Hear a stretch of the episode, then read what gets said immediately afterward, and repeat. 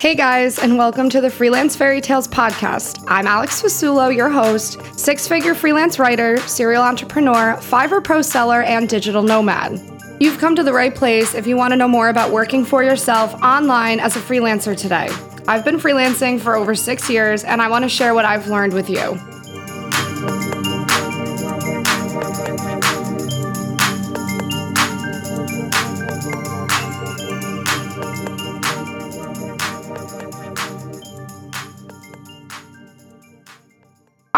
Guys. Welcome back to the Freelance Fairy Tales podcast where we chat all things remote work, freelancing, mindset, and financial freedom.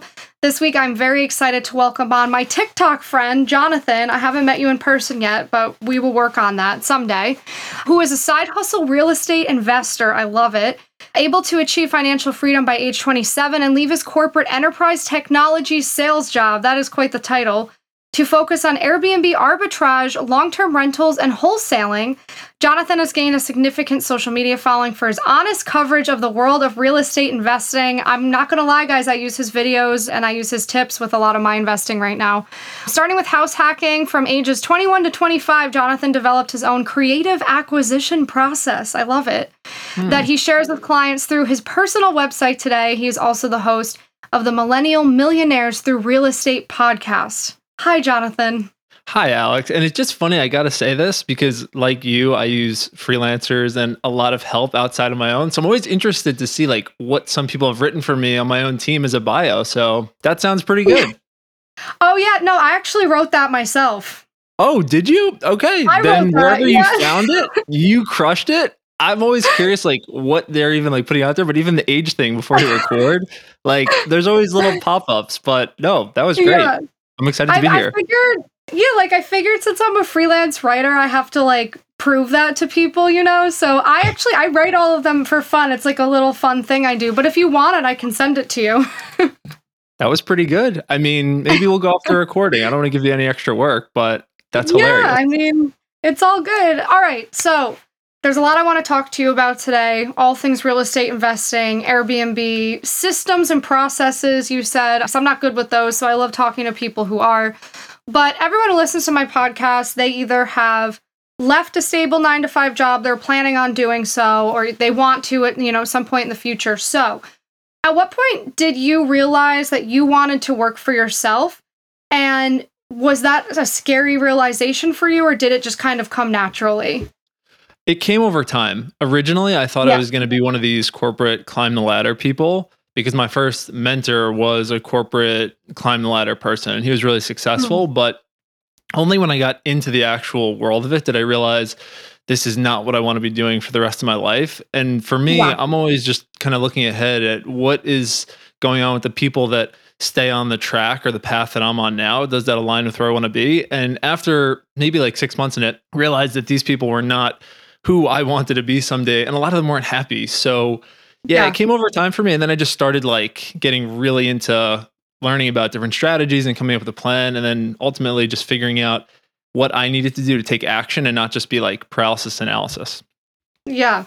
So it was something that you knew you wanted to pursue, but you took the time to kind of set up the systems and everything so that you could make it a reality for yourself. For sure. And it wasn't something that like I had clear vision on from the beginning, but ultimately I knew that I could work hard enough and direct it in an area. And when I just figured out what area that was going to be or like what my skill set was, which also took a good amount of time of taking action to figure out what I was good at not doing. But then it became more obvious to me. And I kind of had this mentality of using my job to kind of build my side hustle, build my income streams mm-hmm. and slowly make an escape. And then when COVID happened, a lot of that changed, and I was able to yeah fast track some of it, like a lot of people. But for me, mm-hmm. it definitely took a little bit of time, and I wasn't so like like you. I wasn't. I didn't have like the the guts to do what you did and just leave from the beginning without a plan. I wanted a little bit of a plan and then like a runway, but you know, different for everyone. But what yeah. you did was, you know, like more just off Crazy. the ledge. Yeah. Yeah. I mean, I, I don't recommend people do it the way I did it. I'm a little spontaneous to a fault at times. So I like your way. So, everyone listening, Jonathan's way is much more responsible and purposeful than my way. So, follow his way. All right. So, Airbnb is such a hot topic today. Everybody wants to talk about it, myself included. I can't get enough of it. And I know you're like a treasure trove of information with Airbnb, but where did you start with Airbnb? You know, when did you have that light bulb where you were like, I should try this? And and what was your first thing you did with it? Okay, so I guess like consolidating the story of it, but also the entry, I started with traditional rentals. And that for mm. me started with creative financing and low money down strategies. So you mentioned in the intro house hacking. That's yeah. a really cool way for people to get started. And that was my entry. I did that three times from 22 to almost 25. And what that just means is buying a property with very little money down because you're going to live in it. So by getting an owner occupied property, you can put three to 5% down. So for mm. me, that was mm. attainable. And I was living in North Carolina.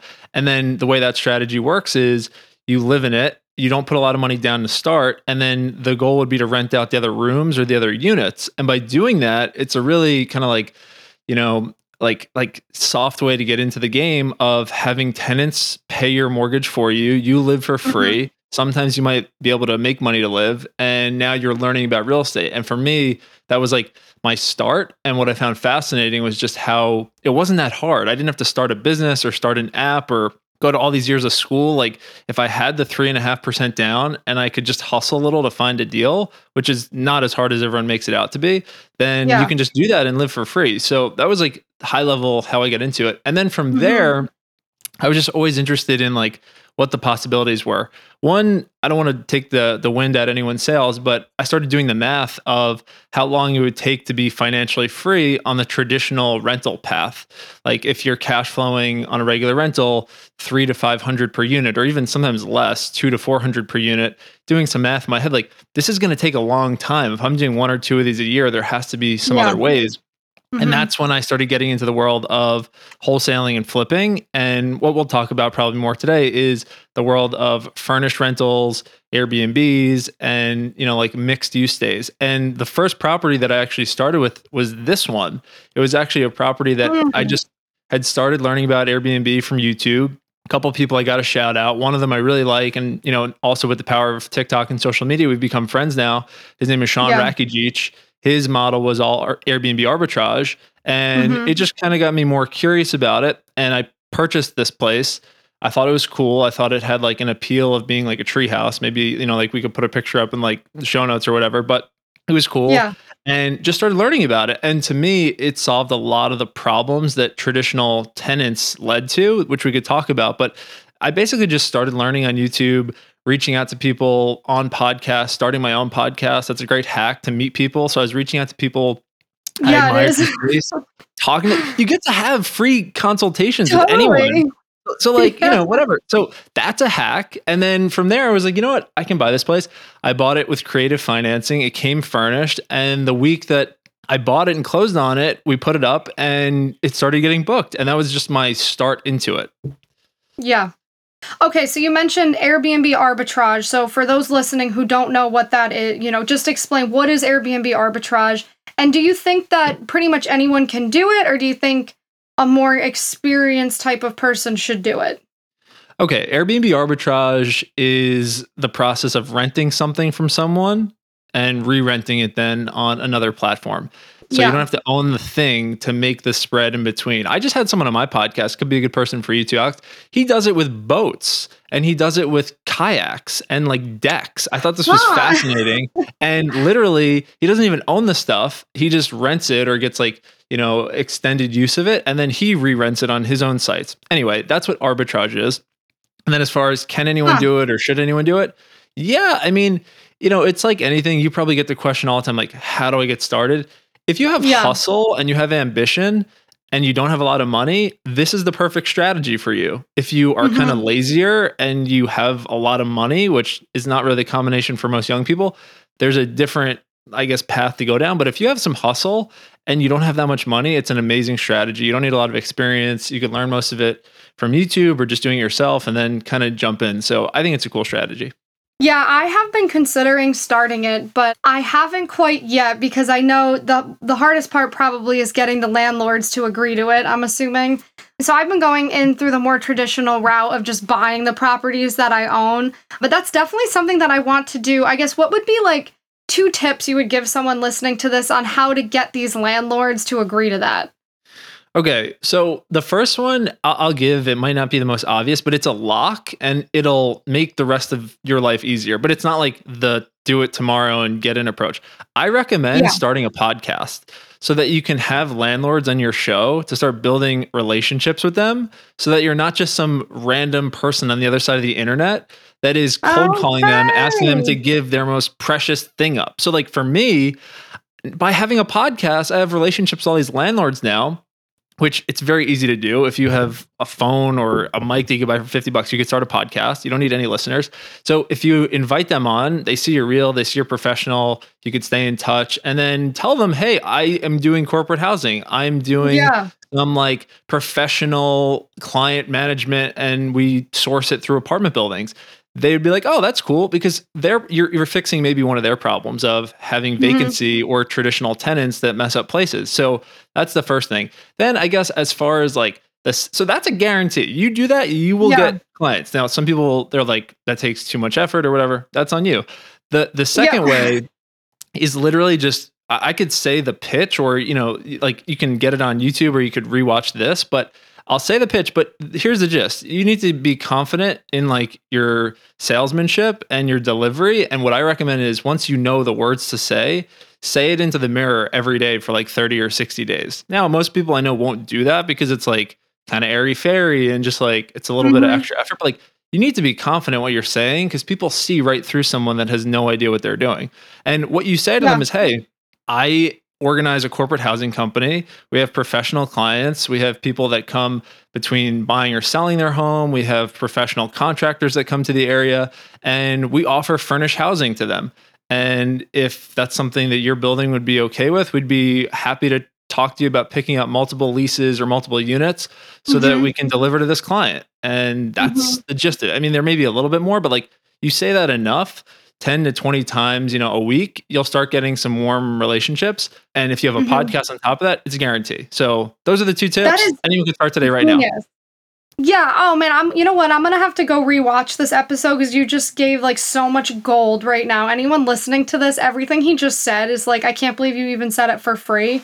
The podcast thing is funny because I pretty much just keep having people on the show that I I half want to befriend, like genuinely like these people, you, but I'm also like highly interested in what they have to teach. So it's like I'm befriending people while I learn. So that's genius to have the exact targets that you want in your real estate empire onto your podcast. And that's why I did an episode already, guys. You should have your own podcast because genius. I mean, it's it, that's a hack in it of itself. Okay, so I love how in your TikTok bio it says early retirement from 20 income streams because I get on there all the hmm. time and I'm like, guys, I have seven to nine, you know, and everyone's always saying to me, what? You're lying. How's that possible? Then I see yours says 20.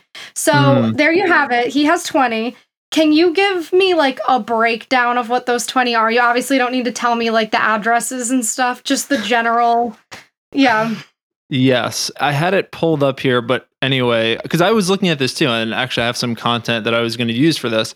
But guys, like one thing to learn, you know, about me or my brand, and I think you're definitely an advocate of this too, because you're also getting into Airbnb and other investment mm-hmm. strategies. Is like, I'm not so in love with one thing. That's why I I, I don't mind yeah. being like known in Airbnb, but I like all different income streams. That's mm-hmm. to me like the reason that I got out of the job in the first place. Just like, you know, Airbnb could be in some cases having a job is one income stream. So for me, I wanted a lot and my favorite types are the ones that can work when you're not trading any of your time for those. So basically yeah. like high level what those consist of are each Airbnb property or furnished rental is run as its own business. So each owned property, that's an income stream.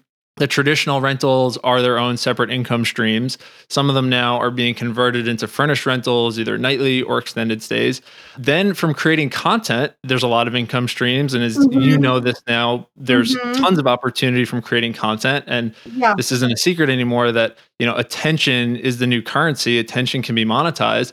So from mm-hmm. there, some of the income streams are we do a mastermind, YouTube ads, consulting, courses, podcast sponsors. We sell digital tools and we do Facebook ads, okay, for our Facebook group. And then another sneaky income stream that I think a lot of people could make money from is getting your real estate license, not to do buying and selling homes, but a lot of people don't know this. If you have a real estate license and you refer someone to another realtor and they buy a home from them, you're entitled to 25% of their commission. That's for making a text introduction. I have a friend that makes 45,000 a year just for making text introductions. He's never done an open house. I'm like, wow. All right, I want that. And then the other ones are around flipping, wholesaling, and then the corporate housing, which is Airbnb arbitrage. So there's a couple other new Damn. products and stuff we're launching. And then that's not even like crypto or like stocks, but like you start doing the math, guys, and like you can start monetizing a lot of this oh, stuff. Oh yeah. It's like it's like the momentum once it picks up, it starts going exponentially each day and then it gets to a point where for you it's that, you know, you became financially free at 27, which I think I did too. If I like did the math on that. We're both I'm to throw us under the bus bus. We're both 28 now for everyone listening. So that was that was last year. All right, how many hours per week do you work? Okay, so I work every day until like one o'clock. Yeah. I have on my 1 p.m. Okay, okay. I, I, have this thing on my calendar. No, no, no. I, I, you know, during COVID it was a grind and all that, but like right now, I have on my calendar every day that after one o'clock it just says no meetings. So like for yeah. me, I want to have the option to work. I, you know, this may be something that people don't believe, and you probably might get it on social media too. Of like, if you're retired or you're financially free, why are you still working? Because I, you know, I like to work. I, I, get, I need I need a purpose. I need fulfillment. Yeah. I like doing stuff with cool people. So for me, I try to cut off every day at one o'clock. And if you know the way I kind of set my life up now, I like to live in warm places and I like to play golf in the afternoons. Every day is sort of different, but I know every day on my calendar, just at one o'clock, it says no meetings, end of day. So the other thing that's like you know tied to that is each day I theme out on my calendar of like, okay, Monday is internal, Tuesday is content creation, Wednesdays mm-hmm. is external meeting. So like, you know, I batch up, but I don't know, whatever the math is, every day, four or five hours, you know, five days a week. It definitely could be more, but that's just my choice yeah. because I like the game and, you know, like if this is considered work, I like this type of work because this is cool talking yeah. to you and like this is a meeting. So four or five hours a day. Wow. Okay. So that's amazing. You have 20 different income streams at just 20 hours per week of work. So everyone will always say to me, I can't do any of what all you people do because I don't want to work 60 hours a week. And I'm always trying to say to people, you don't have to work 60 hours a week. I chose to do that for a couple years because I'm a crazy person, but I no longer do that and my businesses have not suffered for it. But that is also in part due to systems and processes. So I know you you inputted that. So mm. you must have some some pretty impressive systems developed, I'm guessing. Okay, so just one thing to comment on the first part of working a lot of hours, and it's one of my favorite questions to ask too on the podcast because you see a lot of really successful people, their advice to them younger selves is like, oh, I would have worked less. But realistically, they probably wouldn't have been where they are if they didn't put some intense exactly. amount of work together at the beginning. Mm-hmm. So, you know, I'm not going to, you know, sugarcoat it. And you just said it too. If there was a five year stretch where I was figuring things out, I was finding myself, and I was working mm-hmm. really long hours to get this done. Now I kind of wanted to design a better system and it led to a place where there can be better systems better delegation like better operations that can help with you know doing that now the first thing for me that changed everything was and like again this is why this is a fun conversation was hiring an assistant and having an assistant mm-hmm. help me with things that i wasn't good at or that I wasn't making money from or they didn't make mm-hmm. me happy. Like those are my my three things. And if anyone is like stuck on this concept, two great books by Michael Hyatt I highly recommend Free to Focus. And then I think his other one is called Your First Assistant. They really helped me put everything I was doing onto a table that I would categorize yeah. by do I like doing it? Am I good at doing it? Or does it make me money? Or do I hate doing it? And then kind of finding that sweet spot of what are the things that I'm good at doing and make me money and everything else I could figure out how to get rid of. So hiring an assistant, which is scary for a lot of people, mm-hmm. and you hear that all the time, I'm sure. But you know, for me, even just starting small with like five or 10 hours a week and giving them more responsibility, finding them on places like Fiverr, Upwork, freelance, online jobs, PH, even Facebook groups. There's some amazing Facebook groups for assistants. Yeah. You know, obviously, but that's how I got started. And and from there, another thing from Michael Hyatt, I recommend for everyone listening to this everything we do more than once, we document the process. It's like that book checklist manifesto. Like surgeons don't cut people open without a checklist. Pilots don't fly planes without a checklist. We need it too in our business. We're not better than that. So anything yeah. we do more than once, we just write out the steps and then that way we can either sell it as a product, create content around it or delegate it to someone else on our team. And that really was the start of like, you know, everything that we do turning it into a system. So you work with virtual assistants then, I'm assuming. There's not like a someone like in person behind you. So my main assistant now, her name is Claire. She is awesome and we actually started working together from when we were both in the same corporate job. She was just like an SDR and she and guys, this is another tip. Let people know what you need help with. You know, like mm-hmm. people that and again, I was embarrassed to do it at the beginning, but like now anytime i need help with something my first like move is outreach on social media to create a story or a facebook post. You don't know who's been watching you or who may know someone from your first degree friends or connections that can be someone that can help you. So like i just posted yeah. originally that i needed help with the podcast and she's like hey i want to learn about real estate. Could we maybe do a little mentee mentorship thing where you teach me teach me about that and I'll help you with the podcast. So she was the first person. She's still with me. From there now, we've hired people virtually. We have about 10 people that help with stuff kind of like, you know, all the time. And I'd say yeah. like six or seven of them are virtual, Philippines, Cambodia, Colombia. And then another cool place that we just started sourcing amazing talent from is called Military Moms. They're helping manage our new Airbnb management company, and they're going to be like first responders, so to speak. And these chicks are beasts. They are helping That's with everything. Awesome. And like That's- they're just they have great attitudes. They speak English. They're looking for work. It's just called military moms and I've been so impressed with them. So now we have some more people coming on from that. And like they have other friends that are other military moms. You know, so people is a hard formula to solve for, but like, you know, that little tip, I found it awesome and it's been helping me. So just a, a new one. Oh man, I like wish I could. I kind of want to be taking notes right now of everything that you're saying, but I'm like, I shouldn't. I'll wait until I watch this again. That's awesome. Military moms. Oh my God, I love that. Because, yeah, I have two virtual assistants in the Philippines my best friend now works with me full time in person and online. She's like more than an assistant. She's my like entire business manager. But I didn't start doing mm-hmm. that until my seventh year. So yeah, for my first six years, I was just kind of dying a little bit. And I hit that point where I, I think I read enough four hour work week where I was like, okay, I hear it. Automation and systems. I'm working dumbly at this point if I haven't, you know, created the systems that make it work. Do you use any particular like workflow management system like Monday or Slack or anything? Do you have a favorite? Okay, so I'm a massive nerd when it comes to this stuff. I I just I'm into it. I liked it. Yeah. I, not as much like now, but I went a phase where I tried every tool. And some people they jump on they're like the tools don't matter. I don't really agree with that. The tools matter. It's just you need to know which one fits your workflow and like which one you're going to use. So yeah.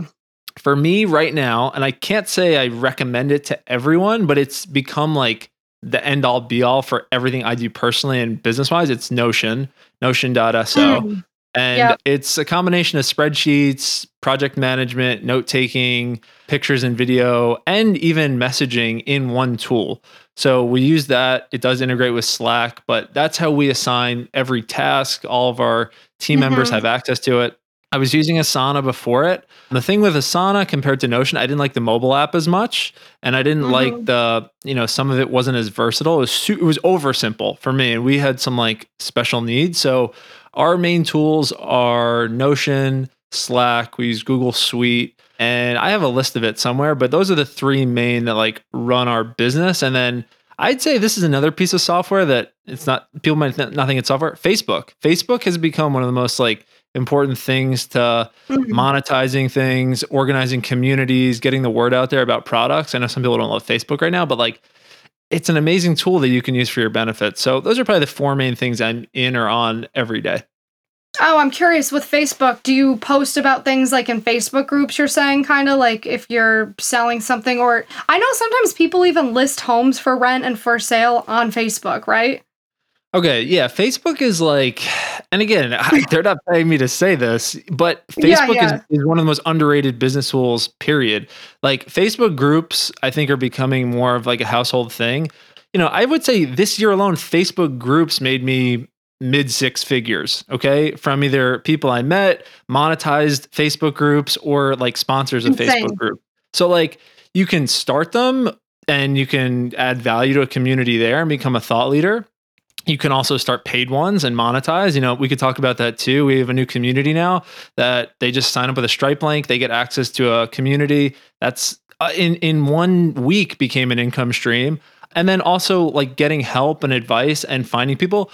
We've this property we found two traveling nurses from a traveling nurse gypsy Facebook group. We post in there that we have something coming up, and it gets filled. So I think it's it can do a lot of things. And I've also met business partners from there, you know, and like for me, just one like last little rant here. When I was still a little nervous about posting content while I still had my job, the way that I created a brand and gated that content because I didn't yeah. let people into the Facebook group that were from my job, I created a Facebook group. And that's how I started with thought leadership. And then, you know, mm-hmm. what's cool is you can get people's emails when they join the group, and then you can add them on your marketing campaigns for your mailers. And like you can really start this to your point it all starts to feed itself and kind of connect itself mm-hmm. so it's a cool you know underrated tool wow this is getting me like pumped up right now like i love when i have chats like this with people i get like actually so excited after to go implement all of this i've been having a facebook group for the last year so it's almost to 20000 members which i'm like have worked Whoa. super hard to do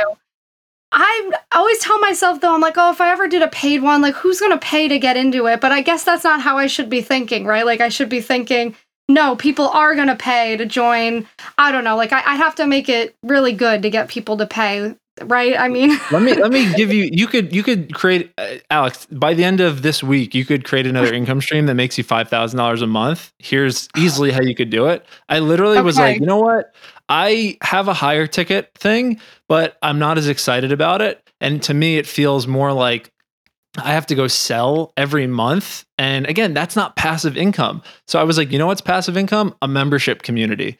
So what I did was I just made like five posts on Instagram. I posted it in the Facebook group and I was like, hey, this is going to be a special offer. It's probably going to be more expensive the next quarter we open this up. But for the next three weeks, I'm going to be offering and promoting and doing some specials for people that join. Here are the details. I created a landing page in Notion at the bottom of it, I just set up a Stripe link that's reoccurring, $15 a month.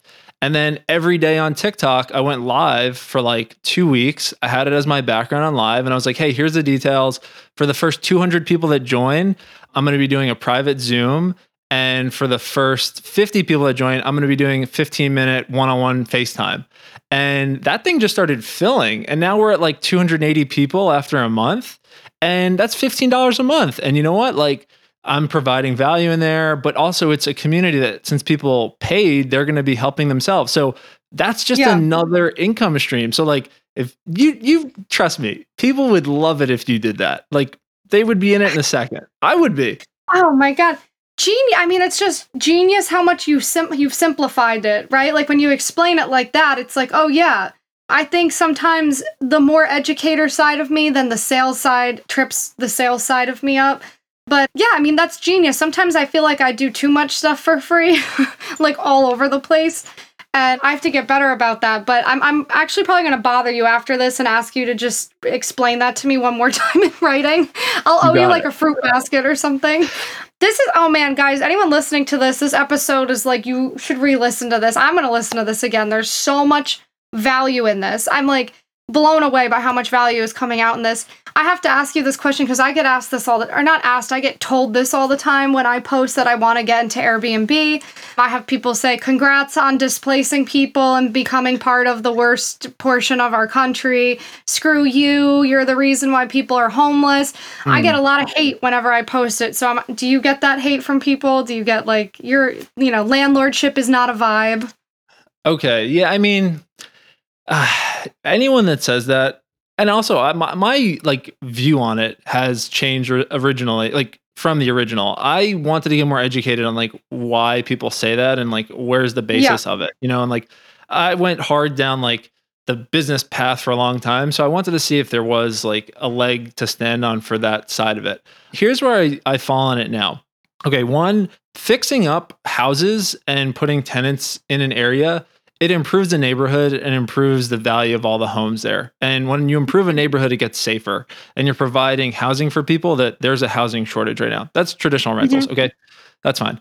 For Airbnbs, okay, there is just a change coming in the way that people travel or the way that people look for housing when they travel for vacation, but also for living. You know, like you're an example of this, I'm an example of this too, that, you know, there's a change in the way that younger people want housing. They don't want to sign these long term yeah. lock in leases that they have to lug their furniture across the country. So ultimately, while there may be some problems or some antiquated ways that, like, you know, still happen, there's a, a new thing that's happening too where people want furnished housing. So as far as for vacations, the cost for people to stay in Airbnbs in groups is way cheaper than if they each had their own hotel room. Now, mm-hmm. for someone traveling alone, yes, I still travel in hotels a lot of times when I'm traveling by myself. You know, it's just like the need is different for everyone. And then as far as like the furnished housing and and like, you know, is that taking away housing from someone else? You know, ultimately, we do live in a, a free capital society where, you know, I have moved cities to live in cheaper cities because that supported my goals. So if someone is living in a city that's quote unquote too expensive, then the harsh reality is that if they want to live in that city, they need to have higher value skills so they can make more money to live in that area. Now, some of them may yeah. say, well, that's not fair well, you know, it's not fair that some people, you know, are born with a disability or some, you know, like there's all these different things to say about it. But yeah, ultimately, at the end of the day, it's there's just economic sides of it that I recommend they read Atlas Shrugged by Ayn Rand. That might change their whole perspective on it. That was one of the most impactful books for me. But ultimately, those are just haters. You, you know, I remember yeah. when you were on my podcast, you had some great feedback on haters. And you know what? Like, they have their opinion and you know there's a reason they're living in the us and not in russia or venezuela you know? Yeah and i, I feel like it's people don't want to be told the just reality of everything which is do what you need to do then you work hard or whatever. Like nobody wants to hear that anymore today or if you say it it's insensitive but I'd like to think everyone listening to this podcast is down with the upward mobility, advancing ourselves, working hard things. I think everyone listening to this will agree with what we're saying. Okay, final thing your TikTok. Your TikTok blew up quite quickly. If I remember, like, I think I started following you and, and then it grew by like 100,000 followers in like two months or something. What would your tips be to someone listening? Like, how did you grow your TikTok so quickly? Okay. So, on one hand, I do think that like anything, it's kind of like that book, Who Moved My Cheese? A great book on just like mentality of life. I think the same thing could be happening with, you know, some investments right now, the same thing with content. I think TikTok, you know, like it had this insane heyday and it may not be dead, but I feel like you could still tap into it now. Yeah, yeah, like there was a time when I feel like you could post something that would be the same video today, maybe like eight months ago, and it would just blow up. But but I would say it's still an amazing opportunity to get attention and to kind of build a brand. What I did was I'm a big believer in accountability groups and just like sometimes I'm not as productive and not lazy as people think. I'm pretty lazy, but like I just know that and I force myself not to be. So I started this accountability pod where we had to post like 3 to 5 times a day. And ultimately the other thing that I learned in doing that, it's kind of like this other like social little experiment I did once where a group of us we had to like go up and try to get a girl's number for 30 days. What it made me realize the same thing with TikTok is that no one cares. Like like yeah. quality matters way less than you think. Like editing matters way less than you think. You just need volume And like yeah. if 1 out of 10 gets 50,000 views, like who cares? Like that'll convert someone. So by creating volume, it took a lot of the pressure off. I like this other tool. It's called PinTalk. What I like with that is sometimes I'll see something in like another space. It could be good inspiration for a video type that I want to do. And TikTok right now doesn't have folders. So I would just save videos from all sorts of people and think about how could I recreate that with Airbnb or with maybe mm-hmm. crypto or or whatever, anything I was doing. And and store that and keep motivation. And then the other thing was you probably talk about this a lot and it's just like a general productivity thing, but ultimately it's just about creating the space in your life to do it. You know, like if yeah. you say I'm going to create TikToks at Tuesday at you know 10 o'clock or whenever you do mm-hmm. it, you know that's the time to film and knock them out. That's not the time to figure yeah. out what you're going to actually make the videos about that time. That's just sitting down and putting your face in a camera and then doing it. And I guess one last tip, as you have, you know, videos get more popular now, try to answer every question that you get at the beginning with a video reply. It adds another video to your feed and it also makes yeah. that person more of a fan and they see that like you care about them. And you know, those type of things if you stay consistent, that's the key word, you'll still grow a lot. I always try and time the filming of my TikToks with podcasts because I put makeup on because otherwise throughout the week I don't have makeup on. So I always am like, okay, is my hair gonna be washed that day? Am I am I gonna do my makeup? I guess I'm gonna film the TikToks today. But I do pretty much the exact same thing you do as my content creation process. I'll favorite videos not because I liked them, but I'll be like, oh, I can recreate this from a freelancing spin. So then later, mm. I'm going to just go into my favorites on TikTok and open each one, grab the audio, and just spin it to freelancing. And it, it's so much easier to me than creating content on Instagram where you have to like come up with the photo, edit the photo, come up with the caption. You know, it's, it's a whole thing to me that it needs to look nice, even though I feel like Instagram's totally dead at this point. I'm honestly okay with it I, I do think TikTok is is possibly hit its peak, sadly, because I, I really love the come up on it, but that means there's going to be another TikTok on the horizon, right? Mm-hmm. there always is. You keep mentioning crypto. I'm just curious. Do you have a favorite crypto that you love? Okay, so and one thing I just gotta say, every time I see you post on Instagram, even though if you think it's dying, I'm always like, she kills it on Instagram, and like whatever the strategy is, I'm like, uh, that's what we need to do. So if you guys aren't oh, following man. Alex on Instagram, definitely check her out because I'm always like, I send your stuff to our people. I'm like, how do we make that? Okay. So oh, no. anyway, I think crypto is here to stay, but I think that the majority of people who are like, like I'm studying this chart and I'll show you how they're good at marketing and they're good at making money from courses and they may make money from crypto too. My view on crypto is this it's just like what I do for stocks. It's the same thing I've been doing for like four years. I just dollar cost average like my five favorite. Okay. And with crypto, I even do it more out of sight, out of mind that like every month across Bitcoin, Ethereum, and Litecoin, I just buy $300 worth of each two times a, um, a month and it just buys it in Coinbase and it moves it over to BlockFi. I don't think about it, I don't touch it. And you know, I'm just betting on those three kind of like blue chips long term. And yeah, I mean that's done well.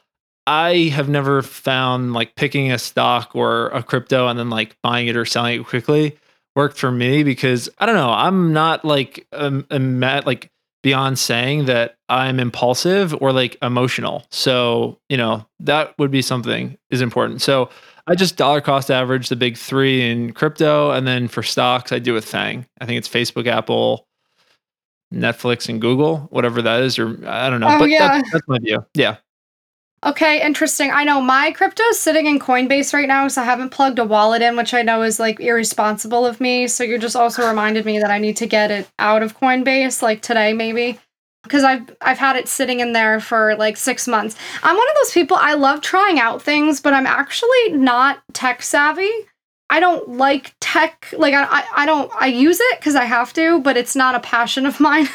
so I'll like buy the crypto, but then I won't put it into the wallet. That's like where I'm stubborn with it. But then mm. it helps mm. me to talk to people like you because it reminds me to like get my life together with it. So to wrap this up, let's say someone's listening to this right now and they want to become financially free. What would be your top two tips you would give this person on why this can be their reality and they have to start thinking it can be. Okay, so I'll just say why, and then I'll give like some step by step tactics that anyone listening can just start today and literally be financially yeah. free in a year. Like, there's no maybe, like, you definitely can. Yeah. So, here's the biggest misconception of financial freedom you're not looking to replace your income, you're looking to replace your cost of living. So, at the beginning, it's a game of lowering your cost of living and adding income streams. If you're 20 something listening to this, I'll just say it straight up. If you want to be financially free, your cost of living should not be more than 5000 a month.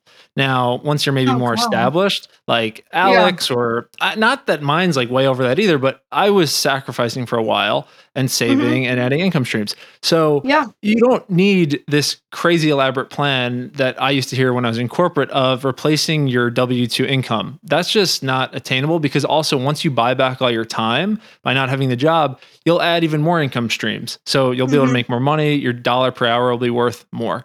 So that's like the reason that you should and like a misconception with it you should because it's just like a better life and working for someone yeah. that doesn't care about you isn't all that great so that's that mm-hmm. if you want to actually become financially free today like the easiest like one two three steps you could do is in the real estate world for example one house hacking that means you're buying something, living in it, and you're renting out the other rooms or units. By doing that, you don't have a cost of living. For like 75% of Americans, their biggest monthly expense is housing.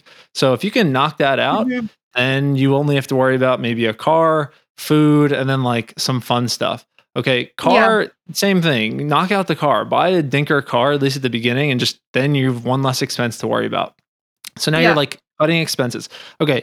Then what I would recommend is you could start by creating content, start a podcast, or get your mm-hmm. real estate license. Again, these are down mm-hmm. the real mm-hmm. estate path, but I feel like these are just so guaranteed that like anyone could.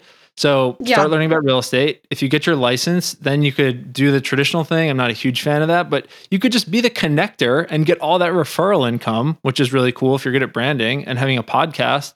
Then you can meet the people to make the connections.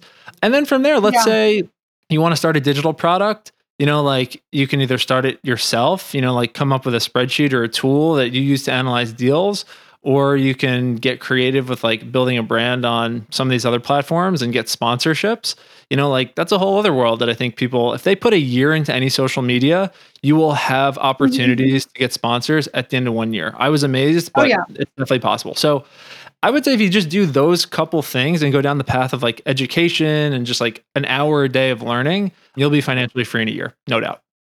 Love it. I have nothing else to add to that. It's the perfect segue for it. Also, funny enough, I'm actually studying for my real estate license right now. I'll chat with you after this about it. Yeah, I, I've been curious to, I just want to know more about the process myself. Like, I just want to be better prepared and more educated into the deals I'm going into so that nothing bad happens to me. Because I had a bad thing happen with my first house I bought where I didn't do mm. full due diligence. So, guys, education, education, teach yourself things so that you don't have that happen to you. Where can everyone find you, Jonathan? Where where do you live online? Okay. I answer every single Instagram DM. So anyone that DMs me on Instagram, J O N J F A R B, we could talk more about how I do that later, Alex, process wise. Okay. But every wow. single DM gets answered. My handle on TikTok is the same thing, J O N J F A R B. And then we also have a Facebook group and a podcast called Millennial Millionaires Through Real Estate. Any post in there I try to comment on, or we have a really active, vibrant community that helps each other. So those are the main ways. So okay. get in touch, check out the content, and if there's anything you like, great. If there's anything you don't like, let me know. We can try to fix it. Amazing. Jonathan, thank you so much. Like, this was insane. I'm already about to go listen. I'm going to have my assistant listen to this the second it uploads into Riverside. thank you for having me. This has been really fun, Alex.